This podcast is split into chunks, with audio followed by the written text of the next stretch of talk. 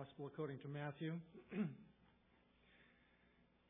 then they brought him a demon possessed man who was blind and mute. And Jesus healed him so that he could both talk and see. All the people were astonished and said, Could this be the son of David? but when the Pharisees heard this, they said, It is only Beelzebul, the prince of demons, that this fellow drives out demons. Jesus knew their thoughts and said to them, Every kingdom divided against itself will be ruined, and every city or household divided against itself will not stand. If Satan drives out Satan, he is divided against himself. How then can this kingdom stand? And if I drive out demons by Beelzebul, by whom do your people drive them out? So then, they will be your judges. But if, but if it is by the Spirit of God I drive out demons, then the kingdom of God has come upon you. Or again, how can anyone enter a strong man's house and carry off his possessions unless he first ties up the strong man? Then he can plunder his house. Whoever is not with me is against me, and whoever does not gather me with gather with me scatters. And so I tell you, every kind of sin and slander can be forgiven, but blasphemy against the Spirit will not be forgiven. Anyone who speaks a word against the Son of Man will be forgiven, but anyone who speaks against the Holy Spirit will not be forgiven, either in this age or in the age to come. Make a tree good, and its fruit will be good, or make a tree bad, and its fruit will be bad for a tree is recognized by its fruit. You brood of vipers, how can you who are evil say anything good? For the mouth speaks what the heart is full of. A good man brings good things out of the good stored up in him, and an evil man brings evil things out of the evil stored up in him. But I tell you that everyone will have to give account on the day of judgment for every empty word they have spoken. For by your words you will be acquitted, and by your words you will be condemned. then some of the Pharisees and teachers of the law said to him, Teacher, we want to see a sign from you. He answered, A wicked and adulterous generation asks for a sign, but none will be given it except the sign of the prophet Jonah. For as Jonah was three days and three nights in the belly of a huge fish, so the Son of Man will be three days and three nights in the heart of the earth. The men of Nineveh will stand up at the judgment with this generation and condemn it. For they repented at the preaching of Jonah, and now something greater than Jonah is here. The queen of the south will rise at the judgment with this generation and condemn it. For she came from the ends of the earth to listen to Solomon's wisdom and now something greater than Solomon, his hair. When an impure spirit comes out of a person, it goes through arid places seeking rest and does not find it. Then it says, I will return to the house I left. When it arrives, it finds the house unoccupied, swept clean, and put in order. Then it goes and takes with it seven other spirits more wicked than itself, and they, and they go in and live there. and the final condition of that person is worse than the first. This is how it will be with the wicked generation. While Jesus was still talking to the crowd, his mother and brothers stood outside wanting to speak to him. Someone told him, Your mother and brothers are standing outside wanting to speak to you. He replied to him, Who is my mother and who are my brothers? Pointing to his disciples, he said, Here are my mother and my brothers. For whoever does the will of my Father in heaven is my brother and sister and mother.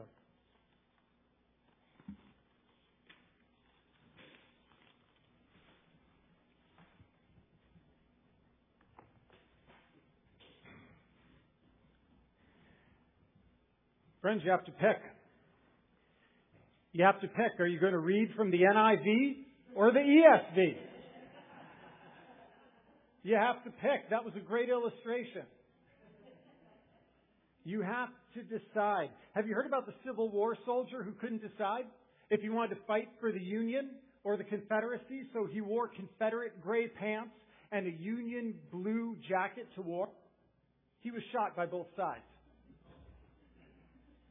Because you have to pick. You have to choose. Friends, you know that in war, in sports, in life, when you're on the field, there is no neutral. You have to choose. You have to pick a side. And that's actually the message of what Dick just read for us from Matthew's Gospel. Now, the astute amongst us will notice that we're going backwards. Last week when we were in the park for Labor Day weekend, we jumped ahead to Matthew 13 and we looked at the parable of the soils um, because I felt like if we're going to deal with some of the more minute theological details that are in Matthew 12, it would be better to do it in this venue rather than with all the distraction of the park. So today we're jumping back into Matthew chapter 12. And what you've noticed, or might have noticed about this passage, is while it's 28 verses long, it starts with a miracle. The miracle in verse 22, the casting out of the demon out of this man, the miracle is one verse long, and the rest of it, 27 verses, is about the response of the people. So clearly, the point of this passage is not about the miracle. You get one verse on that. It's about the response of the people to the miracle. 27 verses of response. And friends, what we see in these 27 verses is everybody is picking a side. We find that there's three general reactions to the miracle that Jesus performs in verse 22. Some side with Jesus, some side against Jesus, and then there are some who claim they're neutral. That they're withholding judgment until they get another sign. Now, friends, all of these people witnessed the exact same miracle, but it elicited in them some very different responses because Jesus is polarizing. Friends, Jesus is polarizing. And this miracle, what it exposes is the hearts of those who witnessed the miracle. The people respond to Jesus not based upon the miracle. People respond to Jesus based upon the condition of their hearts. And isn't that what we talked about last week when we looked at the parable of the soils? The, the, the seed took root and it, it wasn't about the seed. It wasn't a difference in the seed. It was the difference of the soil in which the seed fell. And friends, we find that people respond differently to Jesus, not because of the miracle itself, but because of the condition of their hearts. Some are drawn to Jesus. Some are repelled by Jesus. And others try to claim neutrality. But as we're going to see, friends, are they really neutral? Now, first we encounter those who side with Jesus in verse 23, it says, And all the people were amazed and said, Can this be the son of David? Now, Matthew uses this phrase, the son of David, ten times, ten times in his gospel. And in fact, the very first use of it is in the very first verse of Matthew's gospel. Matthew 1 1. The book of the genealogy of Jesus Christ, the son of David, the son of Abraham. So again, who exactly is this son of David who Matthew is making out Jesus to be. Well, it's interesting because who the son of David is is made clear in the very last use of the phrase son of David in Matthew's gospel. And that's found in Matthew 22 verse 42. Jesus asks, what do you think about the Messiah or the Christ? Whose son is he? And they said to him, the son of David. Friends, the son of David is the Messiah in Hebrew or the Christ in Greek. He's God's anointed one. He was prophesied through the ages. He was foretold by the prophets. He's the deliverer and the savior of God's people. And seeing this miracle, some people's hearts are ready to respond. They immediately ask, is this him? Is this the promised Messiah, the son of David? Because their hearts are ready and their hearts are ready to side with Jesus, so they're ready to receive Him as the Savior and trust Him as the Messiah. The problem is not all hearts are so ready. In fact, I don't know if you noticed, but there's one verse given to them. And the rest, again, 26 verses for those who side against Jesus. So we have one verse of miracle, one verse of positive response, and all the rest of this narrative are people who stand in opposition to Jesus. And it begins in Matthew 12, verse 24. When the Pharisees heard it, they said, It's only by Beelzebul, the prince of demons, that this man casts out demons. Now, we've seen this name back in Matthew chapter 10, and we noted that Beelzebul means Lord of the house. And Jewish people often used the name Beelzebul when they were referring to Satan. So in today's language, you could say that the Pharisees were demonizing Jesus. They were saying that what he was doing was itself evil or it was animated, empowered by evil. And Jesus responds to this argument by pointing out just how ridiculous it is and how it's really just a thinly veiled attempt to discredit him. So he points out the obvious fallacy. He says, hey, a kingdom or a household that's divided against itself is not going to stand. He says, think about it. Think about it. If this power is truly from Satan, why would Satan use his own power against himself? And secondly, he points out, he says, you know, there are some members of your community, Pharisees, who themselves claim to be able to exorcise demons. In fact, Jewish literature of the time that we find from outside of the Bible contains all kinds of stories about strange rituals that were used for trying to cast out demons. And so Jesus says, hey, listen, if the only way to cast out a demon is by the power of Satan, then by what power do your own people cast out demons, huh? He points out this is just a thinly veiled attempt to discredit me. Because on their face, both of your, your arguments are ridiculous. You just don't want to trust me. It's not my miracle. It's your heart.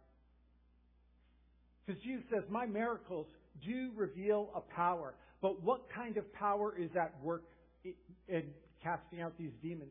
Jesus says, Hey, listen, demons are fleeing not as a result of a civil war within Satan's household. It's because of the invasion of another kingdom against Satan's kingdom. Jesus says in verse 28, If it is by the Spirit of God that I cast out demons, then the kingdom of God has come upon you. Jesus says, hey, listen, if demons are fleeing, then a greater power must be driving them out. A greater power has come upon you. And what kingdom has power greater than the power of the kingdom of darkness? It must be that the kingdom of God has come upon you. And friends, that's the gospel. This is the good news. The kingdom of God is greater. And Jesus goes on to explain in verse 29, he says, How can someone enter a strong man's house and plunder his goods unless he first binds the strong man? And indeed, he may plunder his house. Now again, remember, Beelzebul means what? Lord of the house.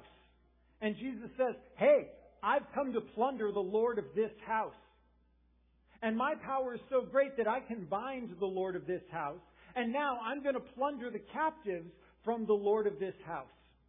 A greater power has come. A power that is powerful enough to bind and plunder the Lord of this house, the God of this world, and deliver people from his power. Church, this is the gospel. This is the good news, and the apostle Paul celebrates this in Colossians chapter 1 verse 13. It says, Christ has delivered us from the domain of darkness and transferred us to the kingdom of his beloved Son. Friends, a greater kingdom has come. A greater power has come. A power that can bind the God of this world and a power that is actively plundering his kingdom, setting free captives and bringing them into the kingdom of his beloved Son. Friends, this is gospel. This is good news because the good news is that Jesus is greater. Jesus is greater than Satan.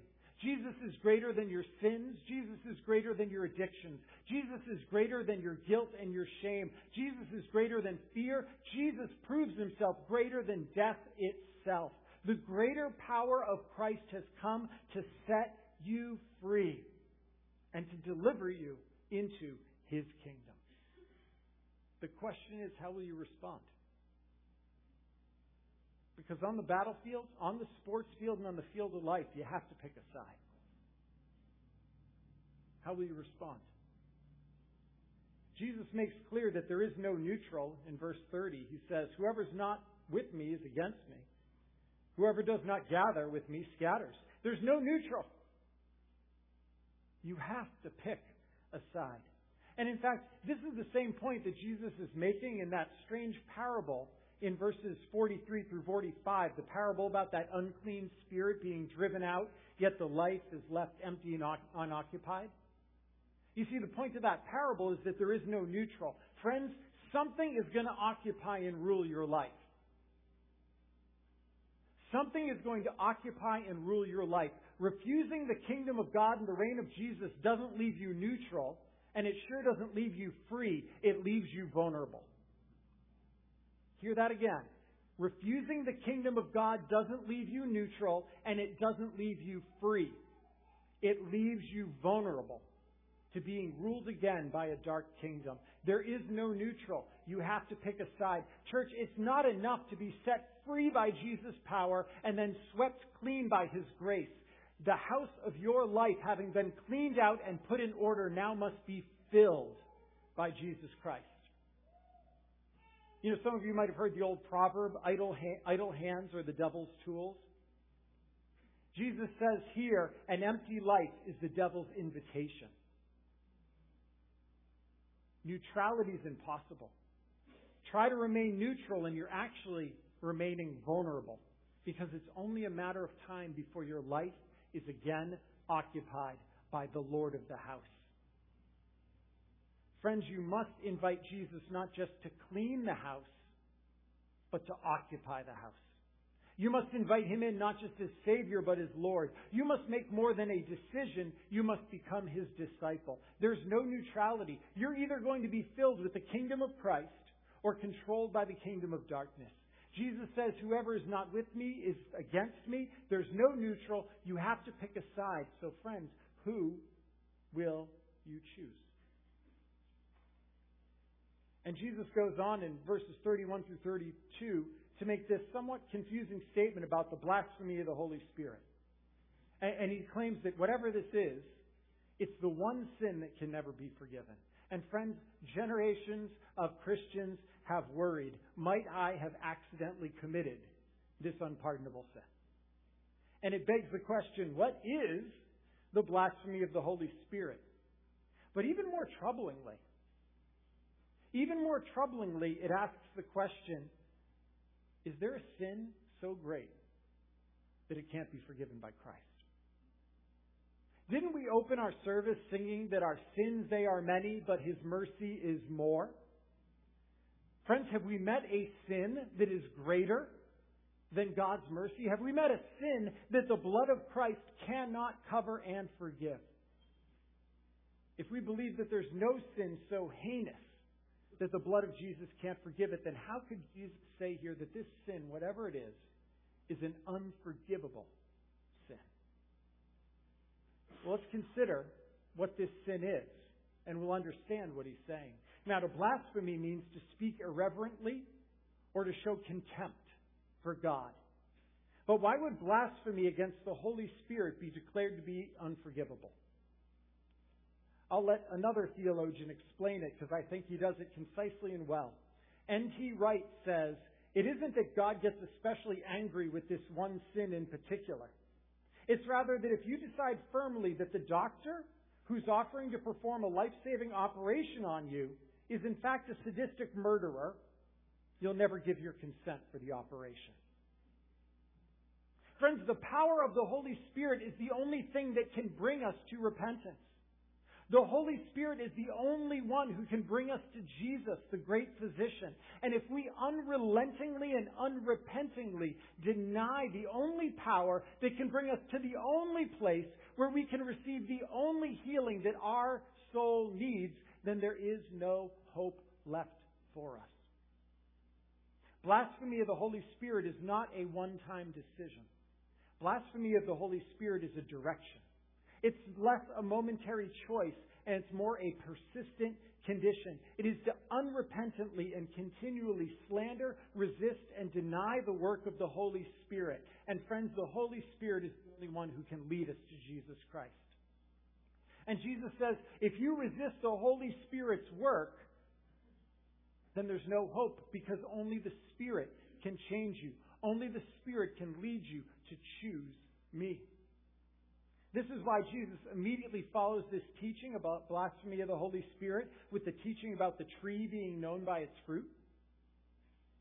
Jesus says that we need the Spirit to change us. Why? So that we produce the good fruit of repentance. Look at verse 33. Either make the tree good and its fruit good, or make the tree bad and its fruit bad. For the tree is known by its fruit. Now, friends, notice the language here. It doesn't say you need to do good. It actually says you need to be made good. We don't need our work. We need the work of the Holy Spirit to change the tree.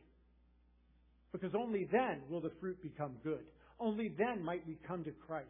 Friends, it's exactly like we sang this morning. This morning we sang, and if you had not loved me first, I would refuse you still. And then we sang later in that same song, Lord, I would be yours alone and live so all might see that the strength to follow your commands could never come from me. Only the Holy Spirit can make the tree good so that the fruit is good. Only the Holy Spirit's work can produce the good fruit of repentance and the good fruit of obedience.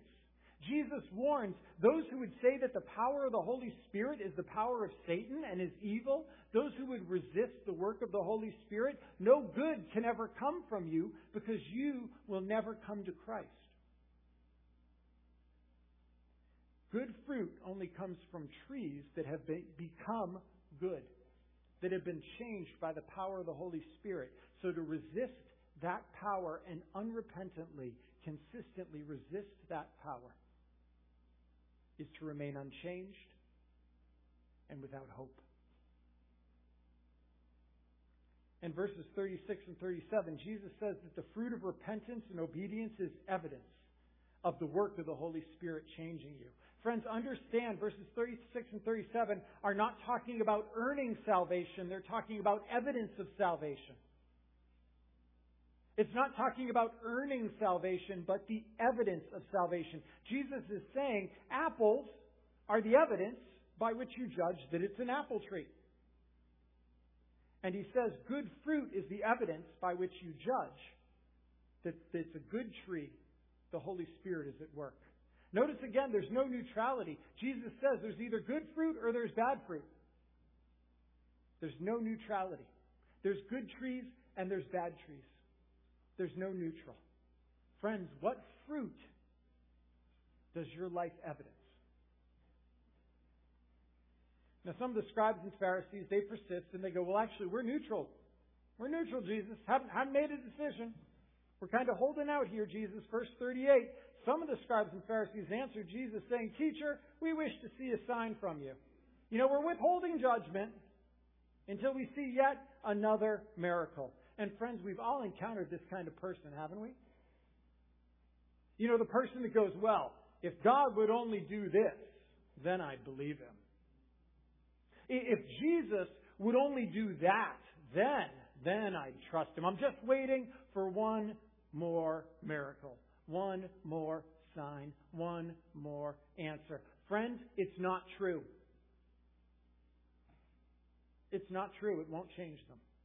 No amount of miracles, evidences, or proofs will ever be enough to change the human heart. It's Jesus' point in verse 38 through 42. Jesus replies these miracle seekers going, No sign's going to be given to you except the sign of the prophet Jonah. What's he talking about, the sign of the prophet Jonah? Now there's an obvious allusion here. Jonah spent three days and three nights in the belly of a whale, and eventually Christ will spend three days in the tomb. But that's actually not the point that Jesus is making.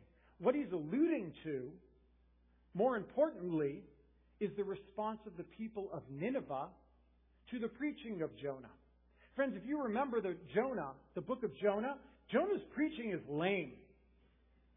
He's like one of the worst preachers that we find in the Bible.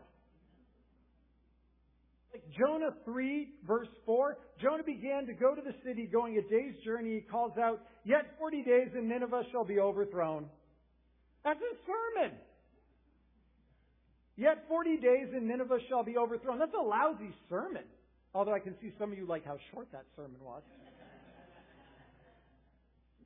That's a lousy sermon. There's no illustrations, there's no elaboration, no alliteration, no demonstration, no manifestations. It's utterly an unimpressive sermon. But friends, for as unimpressive as Jonah's sermon was, and for as bad as his attitude was when he delivered it, if you remember the story, it's impressive how the people of Nineveh responded to it. Jonah 3 5. And the people of Nineveh believed God. They called for a fast, put on sackcloth from the greatest of them to the least of them. Friends, the people of Nineveh impressively responded to Jonah's unimpressive sermon. And Jesus says to his hearers, How much greater and more elaborate has my teaching been to you? How many more signs and miracles have I shown you than Jonah showed the Ninevites? How much more have you seen and heard than they ever saw or heard? And the pagan Ninevites repented at the meager word of Jonah. But you people who claim to know God, you refuse to repent at my word and all of my signs. Jesus goes, the Ninevites, they had much less than you, but their response was far greater. And as such, verse 41, the men of Nineveh will rise up at the judgment with this generation and condemn it. Because they repented at the preaching of Jonah, and behold, something greater than Jonah is here. Jesus says the response to the Ninevites leaves you all exposed as having hard, stubborn, unyielding hearts. It's not that you haven't seen enough or heard enough, it's that you refuse to believe. You resist the Holy Spirit. And so you refuse to side with me. And then Jesus drives the point home saying, hey, listen, even the pagan queen of the south recognized divine wisdom and sought out King Solomon. Well, guess what? A wisdom even greater than Solomon has come, and you who claim to know God aren't coming to listen to me. How come the pagans get it and you don't get it? They had so much less, and you have so much more, and you refuse to respond. The problem is not me. You don't need another sign. You need a new heart. You don't need another sign. You need a new heart. Because those far less than you have responded far more than you have. Performing another miracle is not going to change your response. Throughout history, people have responded and something greater is come, and you are resisting the something greater that's come. Friends, the good news, the gospel that we need to remember is that something greater has come. Jesus says here in this passage, a greater kingdom has come. He says in verse 41, something greater than Jonah has come. Verse 42, something greater than Solomon has come. A couple weeks ago, we saw at the beginning of this chapter, chapter 12, verse 6, Something greater than the temple has come. The point is, he's saying, in the past, people responded to far less, but now something greater is here. So what keeps you from responding? Because something greater has come. Jesus says, if there's no response to the messenger, the problem is not the message. The problem is your heart.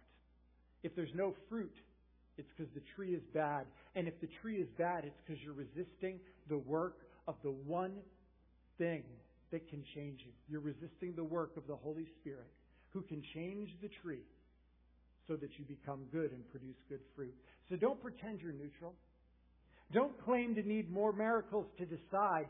Stop resisting the work of the Spirit because something greater has come. And friends, it leaves us asking, how will you respond? Because neutral is not an option. You have to pick a side. And Jesus makes clear at the very last passage that this choice transcends all other choices and all other obligations. The little scene that we get in the end with Jesus' biological family at the end of the passage would have shocked people. In the first century Mediterranean world, a person's identity was their family. The family was the basis of social and economic life.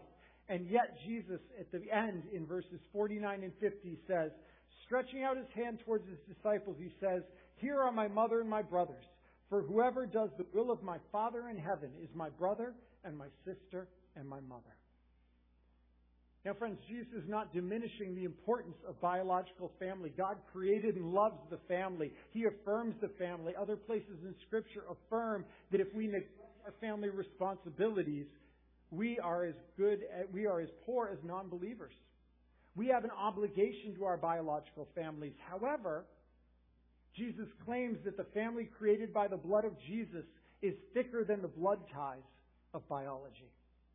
Our highest allegiance must always be to God's kingdom and to God's family, and our hope and our prayer that our biological families might join us as part of that greater family. But Jesus' point is there is no other obligation that is higher. Don't let any other obligation, family or otherwise, stop you from choosing me. Because you all must choose. You all must choose. Friends, you can't remain neutral. On the battlefield, on the sports field, on the field of life, there is no neutral. We have to pick a side. Are you resisting, mistrusting, maligning the Holy Spirit? The only one who can bring you to Christ? Friends, does the fruit of your life evidence the work of the Spirit? Is there the fruit of repentance? The fruit of obedience? Do they bear witness that the tree has been and is being changed? Do you claim to withhold judgment, proclaiming neutrality while you're waiting another proof, another miracle, another answer? Friends, what are you really waiting for? Because there is nothing greater than Jesus Christ who has come. There's no neutral. We all must pick a side. And friends, who will you choose? Let's pray. Father, thank you. Thank you that Christ has come and He is greater. He exposes our, our need. Our need is not for more signs. Our need is for new hearts. And He's come not just exposing our need, but He's come to forgive our need, for He takes upon Himself our sin and our rebellion. He takes it to the cross and there pays for it, and then gives us His Holy Spirit by which we might be transformed and saved. Oh, Father, move us. Move us not to resist the Spirit. Move us towards you. Move us towards repentance. Move us towards obedience. And Father, move us now to your table where we remember your grace, where we celebrate, where we receive, where we proclaim, and Father, where you might be glorified. In Jesus' name, amen.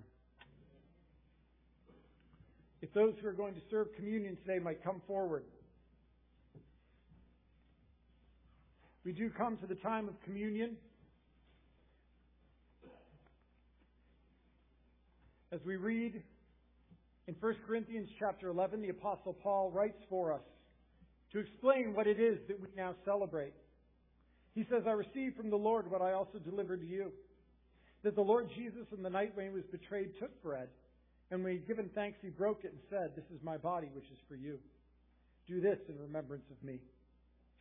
In the same way, also, he took the cup after supper, saying, This cup is the new covenant in my blood. Do this as often as you drink it in remembrance of me. For as often as you eat this bread and drink the cup, you proclaim the Lord's death until he comes.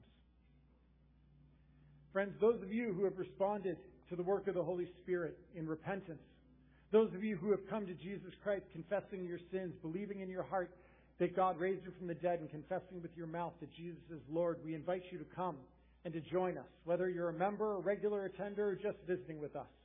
Come to the table. Remember, proclaim, celebrate, and receive as we remember Jesus Christ, crucified, risen, and coming again. Dan, would you pray for the elements today?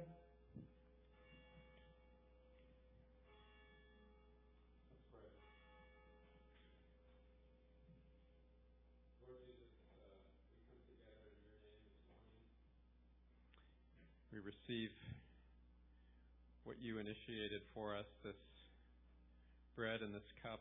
We ask you to bless it And we take it remembering what you did for us on the cross and through the power of your resurrection. You did what we could not do. You satisfied the Father's wrath on our sin. And we thank you. We come together as your body, as your church, and we look forward to your return. We pray for your blessing on this church, on all those gathered here. In Jesus' name, amen.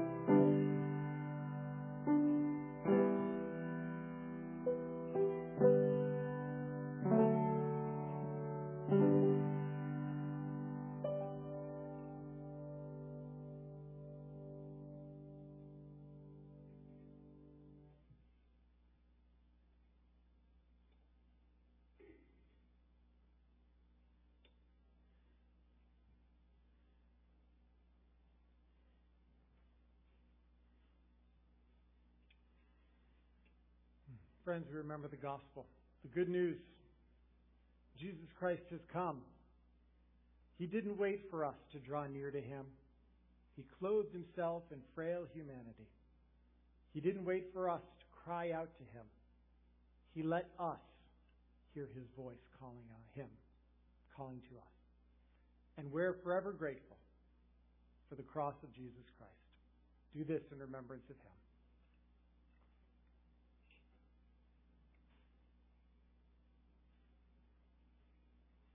Scripture tells us that the same way after supper he took the cup.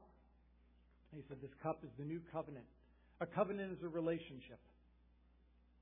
I'm establishing a relationship between God and humanity by the shedding of my blood for the forgiveness of sins.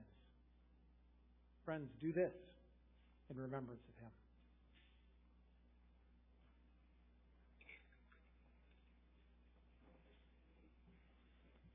Communion proclaims for us that Christ has come, has died, has risen, and that he will come again. So we close our service singing, singing again, retelling the story of Christ and his coming, and anticipating that the Christ who's come will come again. Please stand and join us as we sing together.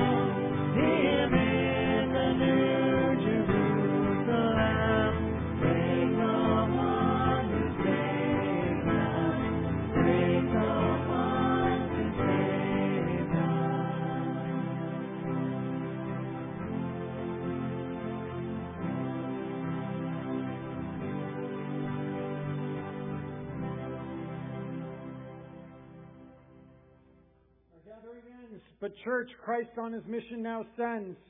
Go forth. Go forth with the good news that the kingdom of God has come upon you. Turn to Christ, for Christ is greater. Amen.